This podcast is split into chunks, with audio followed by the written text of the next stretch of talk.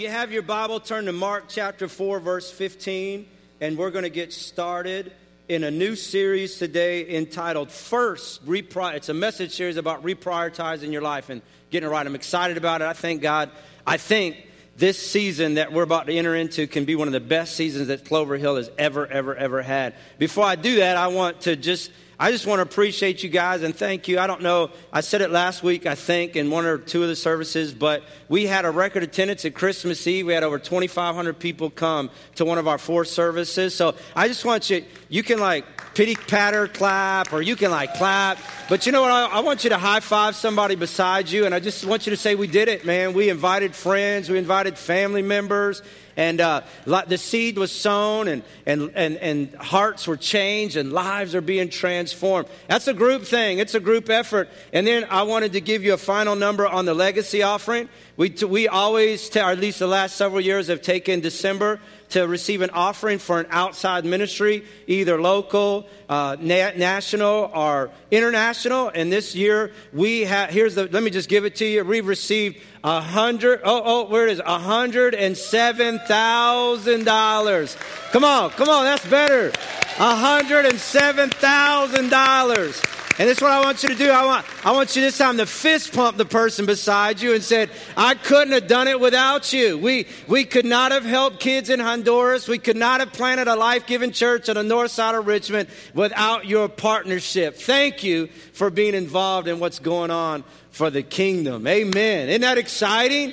Wow, what's next? I can't wait till next year. I already got a project in mind. And uh, man, wouldn't it, wouldn't it be great? Why don't we just set a goal right now for $200,000? Some of you say, yes, Pe- Miss Peggy, she's going to give a hundred grand of it right now. In faith, right, Miss Peggy? So, Matthew chapter 4, new series. First, reprioritizing your life. And I've entitled this morning's message, Making Room. And uh, I just want to, I want to, I've, I've used this parable quite a bit in the past, but it's such a powerful parable. It's the parable of the sower and the seed, or the farmer and the seed. And, and Jesus was, you know, he often used parables, stories to illustrate spiritual truths, and he would, uh, he would articulate through that way. And, and he shared this story about a sower, a farmer, that went out to, to throw seed. And, and he talked about the first seed that, that fell upon the path, and the birds came and ate it up. And then another guy, went, a same guy, went out and threw the seed on rocky places, and, and that sprang up quickly, but it, but it, but it quickly withered because it didn't have any root. It didn't go down, it didn't go very far. And then another, another part of the seed fell on thorns, and the thorns grew up and choked it all out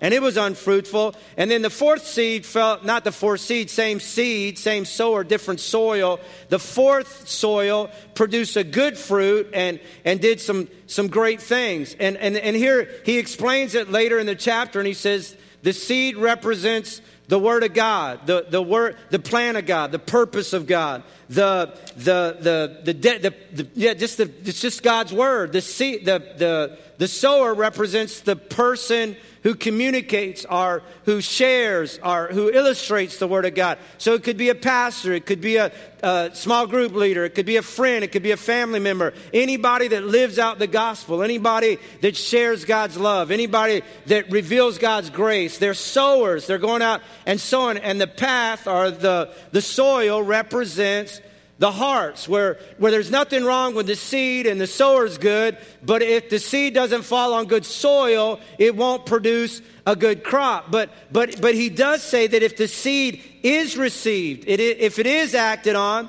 that the seed of God's word generates life and it creates faith and it produces change and it heals hurts and it builds character and it transforms circumstances and it imparts joy and it overcomes adversity and God's word can defeat temptation and infuse hope. It releases power and it cleanses mind. Here's what Jesus said. I'm going to get to the text in a minute. Here's what Jesus said. Whoever hears my word and believes him who sent me has crossed over from death to life. That's the power of God's word. There is power and purpose and protection and wisdom and destiny when you listen and receive and act on God's word. And so, and so Jesus is teaching these principles, and the disciples say, Well, we don't fully understand it. And so he gives explanation to the seeds and the hearts or the soil of what's going on. So he says some people are like the seed along the path where the word is sown. And I want, to, I want you to put your place self in one of these three or four categories. As soon as they hear it, Satan comes and takes away the word that was sown in them. And I like to call this the callous or the cold heart. You remember, the soil represents the heart. Uh, we had a we had a place in our in our backyard, especially when my older kids were smaller. They were always playing out in the backyard, and, and we had one little spot, a gra- little little circle where it was the batter's box where they stood to play wiffle ball. It was where the goalie stood when they were playing soccer. It was when they ran around the bases and slid into home base. And I never could get grass to grow in that spot. You know what I'm talking about, parents. You got kids. There was just this this bare spot. I would throw seed. I would, every fall, I would try to till it up and, and, and they would just continue to play on it. Some people's hearts are like that, where the seed, it just cannot take root. And, and I, I've asked myself, well, why is that? Sometimes it's just arrogance or this idea of, I don't need God, this self dependent attitude, that this independent attitude where I can make it on, on my own. Paul addressed that attitude in the book of Romans. This is what he said. For the message of the cross is foolishness to those who are perishing. It doesn't make sense. It, why, would, why would you believe God's word? Why, here, to, to those that have not received it, who have a hard heart, whose soil is not right, the word of God, it's foolishness. It doesn't make sense. It doesn't matter. It's not, it's not going to make a difference. But for those who are perishing, uh, to us, let me read it again. Foolishness to those who are perishing, but to us who are being saved, it's the power of God. For us who have softer hearts, who have been able to receive it, it's, it works. It's changing us and transforming us. How many know God's word uh, makes, it just makes us better at life? It makes life better. I, I am reading through the Bible for, for, I've tried now, this is probably my 30th year of trying to read through the Bible. And I, I don't like to admit this, but this is the first time I've made it into day 236. I'm like, that a boy, you are rolling. I usually get to Leviticus and just can't take anymore and, and skip over to the New Testament. I've never, I've read the Old Testament in peace. I've never read it all the way through. And I am rolling right now and I'm so, uh, you're not excited with me, but I'm like super excited that I'm, I'm, I'm reading God's Word and I've been highlighting stuff and, and I use the Bible app so it records it. But, but, and let me read sprout this is how god's word works. It, it's foolishness to those who are perishing but to us who are being saved it's the power of god. Look look how it works relationally. Spouting off before listening to facts is both shameful and foolish. That's smart I mean, it, it, it, would do me better to hear Angie's heart, hear her feelings, hear her thoughts before I interject. How many know if you just inter- it causes a lot of problems? God's word works. Here, here's another verse. Uh, let me find one in Proverbs. Better to be patient than powerful. Better to have self control than conquer a city. That stuff, it just, uh, it just, it works relationally. It works financially. When you understand and practice and, and when you give and when you save and when you live, it just helps it just helps life. And for those who are perishing, it's foolishness. But to us who are being saved, it makes sense. It matters. It's making a difference. Of here's here's what Paul goes on to say. For although they knew God, talking about those who are foolish, they neither glorified him as God nor gave thanks to him. But their thinking became futile, pointless, useless. Again, concerning God's word. It's pointless. It's, it's futile. It's, it's useless. It's no good. And their foolish hearts were dark and their hearts got hard. Couldn't receive God's word. I, I think another thing that makes you hard is hurt or pain. And, and some of you are even here today and you say, if God's so good, why didn't He save my marriage? Why, didn't he, why did He allow the abuse? Why did I lose my loved one? Why didn't He answer my prayers? And, and when we're not careful, that can, that can cause some bitterness and create some hardness. Where, where the seed of God's word, again, His purpose and His plan and His destiny for your life, it, it just bounces off. And, and here's what I, I, I don't know. I don't know. I don't have all the answers. I don't know why the innocent suffer, but I do know it rains on the just and the unjust. I don't have all the answer. I don't, I don't know why God allows heartache and pain, but I do know His grace is sufficient and His strength is made perfect in our weakness.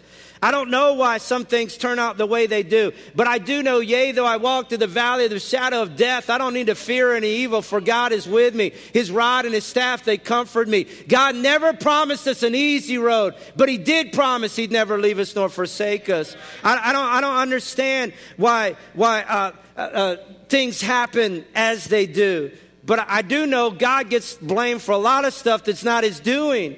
You got to remember, we live in a fallen world, and, and sin causes pain and hurt and death and sickness. We have a real enemy, the devil, who comes to steal, kill, and destroy. And we have a free will, and often we do things, and then and then we reap the consequences of those things, and we get mad at God. But I, I do know we can look at the example of Paul, who went through misfortune, and mis, he was mistreated, and he was misrepresented, and he missed out on a lot of things, and he could have become resentful and bitter. But his words were rejoice in the Lord always. And again, I say rejoice. He said, to live is Christ and to die is gain. James said, count it all joy whenever you face trials of various kinds because the testing of your faith is producing something in you. The writer of Hebrews said, Therefore, since we're surrounded by such a great cloud of witnesses, let us fix our eyes on Jesus and run with perseverance and not give up. And when you're just about to give up, consider what Christ has done for you and hang on in on Jesus' name.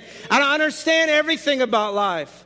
But I do know God is, is for us and not against us. That, that He, that again, that He has a plan to prosper us and not to harm us. And if you allow your heart to become hard, you'll miss out.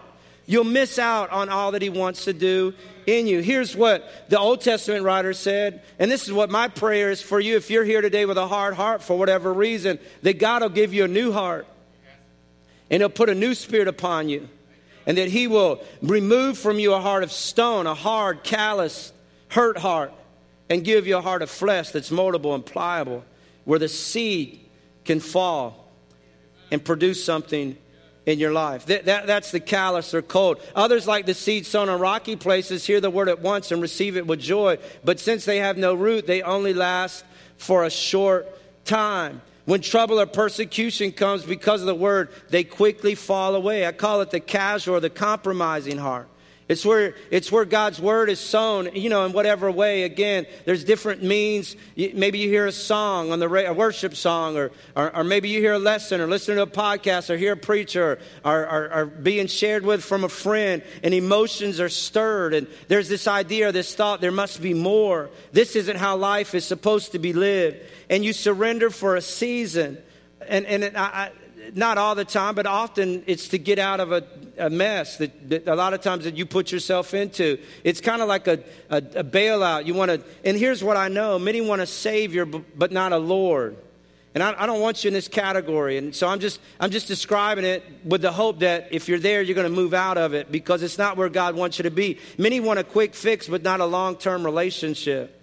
And there's a difference there. Many, many want the feelings, but not the commitment. Many, many want the power, but they don't want to practice the disciplines. Many want the benefits, but they don't want to obey the commandments. Many want a free pass to heaven and an escape from their pain and their problems, but they don't want to forsake all to follow Him. We, we love to, this, this compromising and casual heart. We love to quote, I know the plans you have for me, declares the Lord. Plans to prosper me and not to harm me. But what about the verse that says, I beat beat my body and make it a slave, so after I preach to others, I myself will not be disqualified for the prize. We love to say, My God's going to supply all my needs according to his riches and glory. And I thank God for that promise, and he will. But what about the verse that says, What shall it profit if I gain the whole world but lose my soul?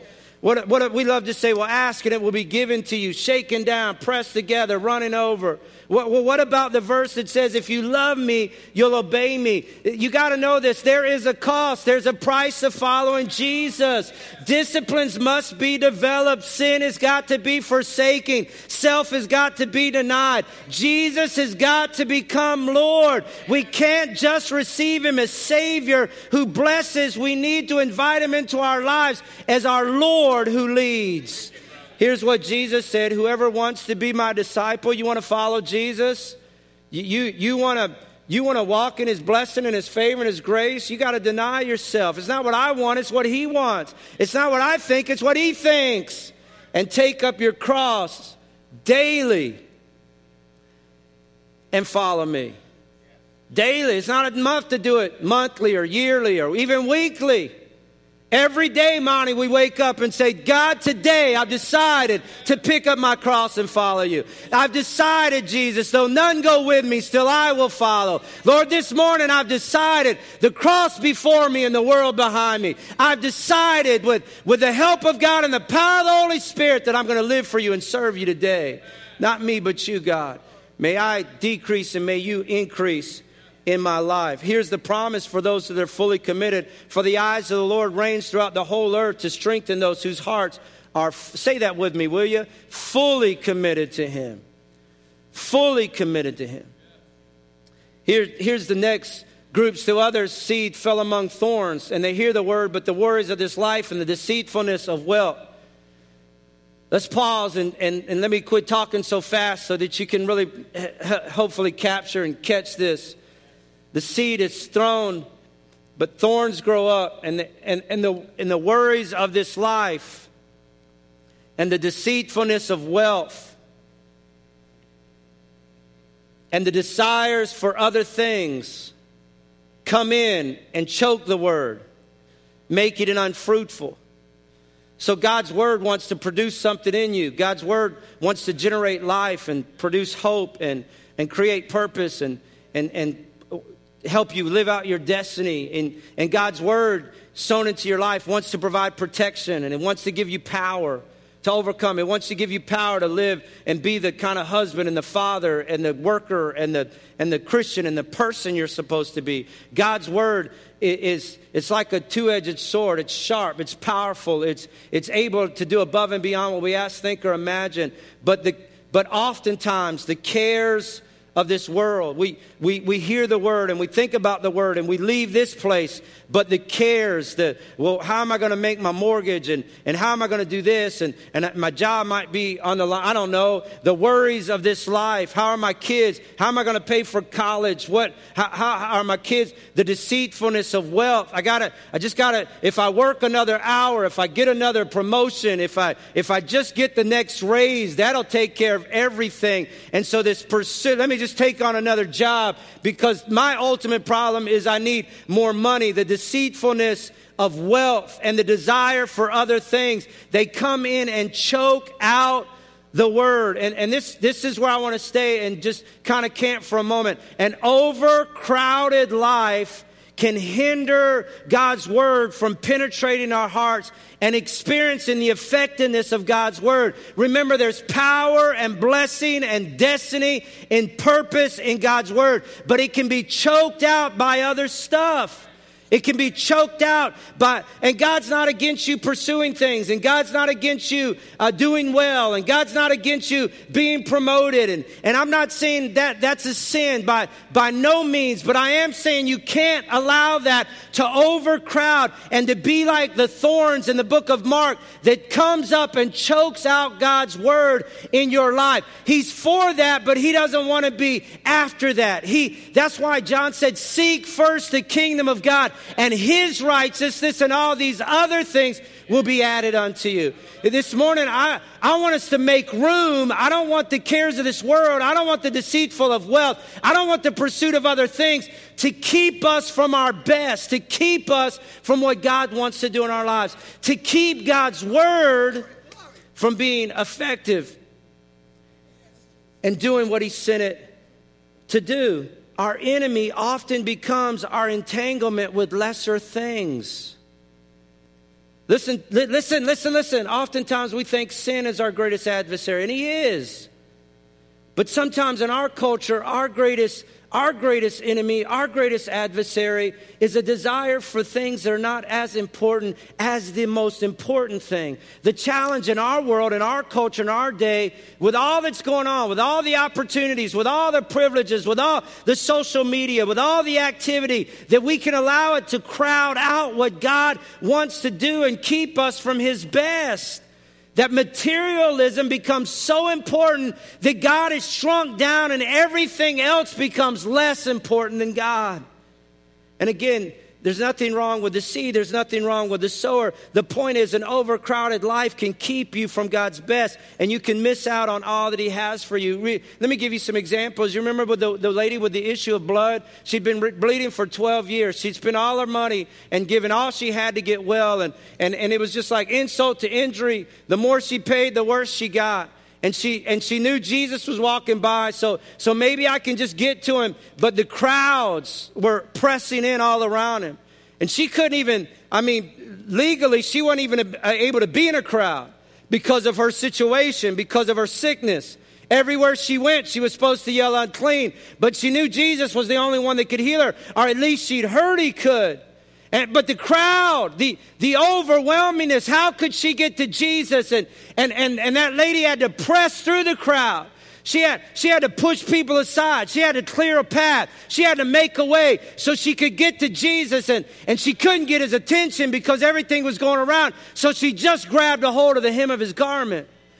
And the Bible says that healing immediately flowed out of his body and that blood disease dried up and, and she was well from that, that moment on. Out of desperation, she pressed through the crowd. Uh, listen to me, I'm trying to illustrate something. I, I, hope I'm not, again, taking a, a license with this story that, that's not, I think it's applicable. Sometimes we got to press through the crowd. Sometimes we, we have to, in a place of desperation, I'm not going to let the cares of this world, I'm not going to let the deceitfulness of wealth, I'm not going to let the pursuit of other things keep me from grabbing hold of the hem of Jesus' garments. The cares, the concerns, even the challenges of life want to overcrowd us and keep us from Jesus. We need to be like the lady Jesus, I need you more than anything else.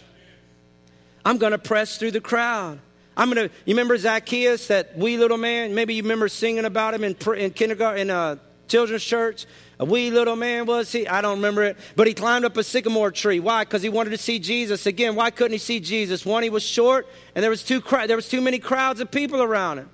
There, there, it was like a parade that Zacchaeus, little little bitty joker, couldn't couldn't see over, couldn't couldn't get a picture of Jesus. But he was desperate. Uh, he'd heard about people in a relationship with God. He'd heard about what Jesus had done in their life, but he'd never experienced it. So he climbed up in a tree so he could get a better look. He had to get above the crowd. He had to get above the busyness. He had to get above the hustle and the bustle so that he could see, so that he could see Jesus. So, gee, sure enough, he gets the attention of the, of the Savior of the world. And Jesus says, Come on down, Zacchaeus. We're going to have dinner today. We're, we're going to we're gonna spend some time today. You've heard about me, but now let me reveal myself to you. I'm afraid that we get so overcrowded, so caught up in stuff, so concerned about the temporal, we forget about the eternal, and we choke out the power of God's word. We need to be like Zacchaeus to come out of the crowd and rise above the stuff so we can see Jesus. What about the the paralyzed man. Remember, remember him? He couldn't get to Jesus. Again, everything that, I, that I'm sharing today, it was all about Jesus wanted to heal. Jesus was in the, he was in the vicinity to heal, but they had to take a step to get to Jesus. They had to press through the crowd. He couldn't walk, so four buddies got him, and they're outside the house. The, the crowds are packed in there. They're maxed out. They're, they're overflowing. And, and so what do they do? You remember the story? They cut a hole in the roof and they lower him down. Again, what, what's that all about? Don't let the overcrowdedness of life, the busyness, the cares of this world keep you from the miracle that God wants to do. God wants to do something spiritual and significant and special in our lives. But we've got to be willing to cut out some space and cut out some time. If not, we're hindering him what he wants to do. What, can I give you a few more? What about the innkeeper? when Mary and Joseph come. And what do they say? There's no room in the inn. They're, they miss out on the Son of God. They miss out on hosting the birth of our Savior because there's too much crowd, there's too much going on, there's too much activity, there, there's, too, there, there's too much stuff. I'm sorry, we're overcrowded. There's no room in the inn. Listen to what the, the writer of Revelation says Here I am. Jesus is speaking to you. I stand at the door and knock. And if anyone hears my voice, but to hear his voice, you got to silence other voices. To hear his voice, you got to come out of the crowd. To hear his voice, you got to sometimes lay aside for a season, for a, for a period of time, the busyness and the, and the craziness of life.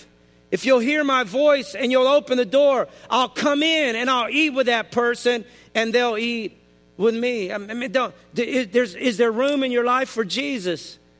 Sometimes we get so crazy, so busy, there's no room for Jesus. There's no room for revival. There's no room for a pre- fresh touch from God's presence. It sounds good. It sounds like it would be beneficial, but I've got so other, many other things in my life, so many other opportunities. Is there room? Listen, is there room in your life for Jesus? Are you like that seed that was thrown on the thorny place and the, and the thorns choke it out? Are the cares of the world and the deceitfulness of wealth and the desire for other things choking out the word of God and making it unfruitful? What, what a, you remember the, let me give you a few more. Remember the, the man, the, the official, the leader whose daughter had died? And he said, Jesus, if you'll come to my house, you can pray for it. Jesus gets to the house, and the house is full, overcrowded with people. He can't, he can't. And so what does he do? What does he do? You know what he does? He sends everybody out the room. He, he's got to get, he wants to get stuff out of your house. He wants to get death out of your house and depression out of your house and, and destruction out of your house. And he had to move everything out. And when everybody and everything left the house, he went to the, to the little girl and he placed her hands on her and she, he raised her from the dead. What, what, what are we missing out on? Because our house is overcrowded. Because our lives are overcrowded. Because we're so, we're, so, we're so worried about the temporal, we're missing out again on the eternal. We're, we're so worried, we're so convinced that I just need another thing, I need another activity. This will fulfill me, this will satisfy me. When the reality is the greatest thing we need is more of Jesus. And the only way we can get more of Jesus if we'll come out of the crowd and we'll spend time in His presence and we'll listen to His voice and we'll allow our hearts to be softened and open and pliable to His will and to His word. He, he, that's what this, that's what this 21 days is all about. It's about setting a time aside for, for it's making room. The next 21 days is making room for a move of God, corporately and individually. It's saying, God, I'm gonna, I'm gonna realign my schedule. I'm gonna reprioritize my activities. I'm gonna make some space. I'm gonna carve out some room where you can move and where you can speak. You, in, biblical fasting, we're, we're, we're, we're to, I'm asking you to fast. And, and hopefully you've been praying about it and thinking about it.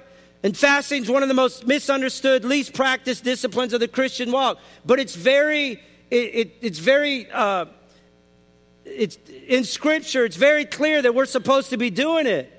Biblical fasting is voluntarily abstaining from food for a period of time, either partially or completely for a spiritual purpose. I, I, Matthew 6 says, when you pray, when you give, when you fast, there's an expectation. The Pharisees were asking Jesus, why don't your disciples fast? The Pharisees fast, the Sadducees fast.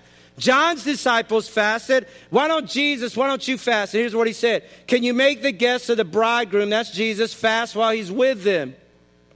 They're not going to fast then, but the time will come when the bridegroom will be taken from them. And in day, those days, then they will fast.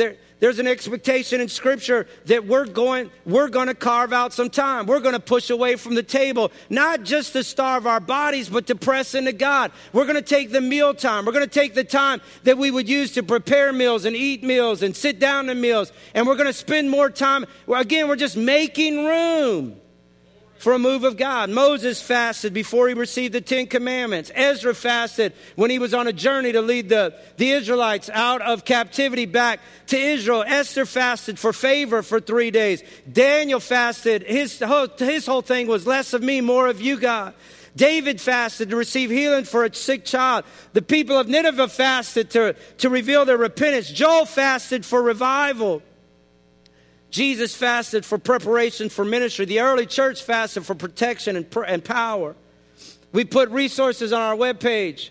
There, there, we put, there's Daniel fast, there's full fast, where you go maybe a day, two days, three days, 10 days, whatever you decide, juice and water. And, and we spell it out and we give you, we give you books and sermons and things that you can listen to to inspire you, to, to help you. We, we even, on that, we have a kids resource where you can get with your kid and for 21 days. It's interactive where you can together with your family you can do some stuff on prayer. And you can i'm not i'm not telling you to make your kids fast without food. That's all i'm saying. But they can make some room for Jesus, where we're, where we're doing this together. Maybe over these 21 days, you want to make a commitment where you and your spouse are going to pray every day together. Maybe get a devotion or something we're just making room for, for more of God. Look at the, look at the resources. We're going to have corporate prayer every morning, uh, Monday through Friday, right here from 7 to 8. If you're able, I know not everybody's schedule, and, and I don't want to put any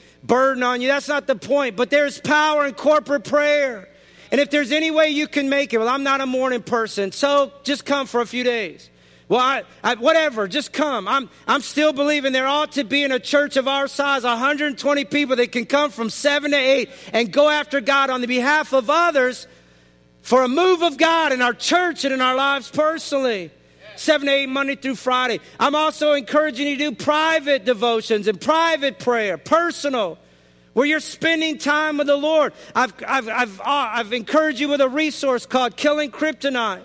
It's about destroying what steals your strength. There's 28 chapters. Read a chapter a day. Again, you're taking a meal, you're taking time, you're making room. Fill it with something spiritual. Fill it with, with worship. Fill it with praise. Fill it with power. Let, let's, not, let's not miss out on what God wants to do in our lives because we're unwilling to set aside space or make room. We're going to meet on Wednesday nights. Tyler mentioned it. This Wednesday is a, is a worship time with four other churches, three other churches and us. Two that we've planted, another one that we had high influence and high involvement when they launched two years ago. And we're going to come together and worship the Lord. And we're inviting you to bring your kids, kindergarten up. That first Sunday will be in here. I want them to watch. I got a first, second, what do I have? A second grader? I want them to watch me worship and go after God. I want them, the next two Wednesday nights, we'll have ministry through second grade, and third and up will come in here. And it'll be revival type messages where we're just going, we're just gonna get, we're gonna open up the altars and we're gonna spend time going, going after Christ. Some, some of you don't even know what an altar is. And, and I don't want to say that the church was more, it wasn't. But back in my day, and I'm not that old, but I mean, we spent hours we spent hours on our knees and on our face in prayer. And, and, and, and because there wasn't as, I don't think there was as much to do. I mean, you know, there was only one Dairy Queen in our little city and it closed at 8 o'clock. So you might as well spend time in prayer. Nothing, at least my mom told me, nothing good on TV comes on after 7. So you couldn't go watch that. So we would just spend time basking in His presence. And I can't tell you the things that God has done for me and in me and through me around extended times in worship and prayer and seeking Him and going after Him. And some of, some of you, that's new to you. And, it's, and I, I'm challenging you to, are you getting anything out of this? I hope you're hearing my heart. I want us to go deeper this year. I want us to do more. I want us to reach more. I want us to experience more. I want you to sense more. I want you to be freer. I want you to be more content. I want you to be more satisfied. I want you to be whole in the name of the Lord. And, and if you always done what you've always, what is that saying? You always do what you've always done, you'll always get what you always got. Is that it? Man, that was good right off the cuff. Not even in my notes. Let's do something different. Let's go after God. One more story, and then we're going to pray. There, there, you remember in the Old Testament, the, the Israelites wanted a king. God was opposed to it. He said, I want to be your king. But often, God will, he'll, if, if you, you pursue it enough, you want to go your, again, he gave us a free will. He'll allow you to go down the road you want to go. And so they, they said, we want a king. And so he said, okay, I'll give you a king. And, and uh, the prophet Samuel chose Saul under God's direction. And and he was there to anoint Saul as king. He was there to anoint him for ministry. He was there to empower him and to equip him through the laying on of hands for a ministry that would, that would touch the Israelites and eventually touch the world and reveal to the world of a living and a powerful God. And Samuel goes to anoint Saul, and he's hiding in the luggage. He's hiding in the baggage for whatever reason. He doesn't want to come out. So, and, and this is how I compare that. Some of us are so caught up in the stuff. We're so pursuing of things. There's an anointing waiting for you. There's a power waiting for you. There's a ministry waiting for you. There, there's a grace waiting for you. There's a strength waiting for you. But you're not going to find it hiding in the stuff. You're not going to receive it when your life is so overcrowded that it chokes out the power of God's word over your life. You've got to cut out space. You've got to open the door. You've got to come out of the stuff so you can receive from God. There's a God in heaven that's crazy about you, and He wants to spend time with you. There's a God in heaven who has a plan and a purpose for your life, and He wants to reveal it to you. There's a God who performed miracles while on this earth. And the Bible says He's the same yesterday, today, and forever. Maybe this season, as you come out of the stuff and make room for His presence, He'll heal you and free you and restore you and change you. Here's my question Are you going to surrender to your stuff? Are you going to surrender to a Savior? Will you allow the pressure and the pace and the cares to distract you and choke out God's purpose and plan? Or will you come out of the stuff and be attentive to His voice and sensitive to His Spirit and hungry for His presence? Will you make room for Jesus? Bow your heads and hearts with me, will you? Why don't you know what? Stand with me all over this place. Lord, I want to make room for you. Lord, I don't, I don't want to be caught up with the deceitfulness of wealth. I don't want the cares of this world to overpower me and overtake me, Lord. I don't want to pursue lesser things. God, in this season, I want to go after you. Uh, if, if, that, if you want to join me over these next 21 days, will you just make that commitment to the Lord? Will you tell Him, Lord, I'm going to seek you, I'm going to make room for you? I'm not going to say there's no room in the end. I'm not going to miss out on what God wants to do in my life. I'm going to push back. I'm going to press in. I'm going to go after you, Lord. And, and I, am I'm, ex- I'm believing and expecting for you to reward us. Without faith, it's impossible to please you, God. But he who comes to you must believe that, that you are and that you are a rewarder of those who diligently seek you. Lord, we're going to diligently seek you and we're believing that you're going to reward us with more of your presence and more of your power, more of your anointing. In Jesus' name. I, I want to start this season out of prayer, and I want to invite you even now to step out from where you're standing and make a fresh commitment to the Lord and, and declare his value by coming to the front. And just just again, it might be foreign to you, and there I don't know if there's it's just an act of faith. Here's what it is. It, an altar is a place of sacrifice, an altar is a place of remembrance. As you step out, I don't know how many will come. I hope everybody will come and we'll just press in and we'll sing a couple songs and, and we'll worship God for a moment and we'll just set we'll set the pace right now. Well, it's Sunday morning, you can't do this. We're gonna do it. We want to set the pace and set the environment and set our hearts, get them right for what God wants to do over the next 21 days.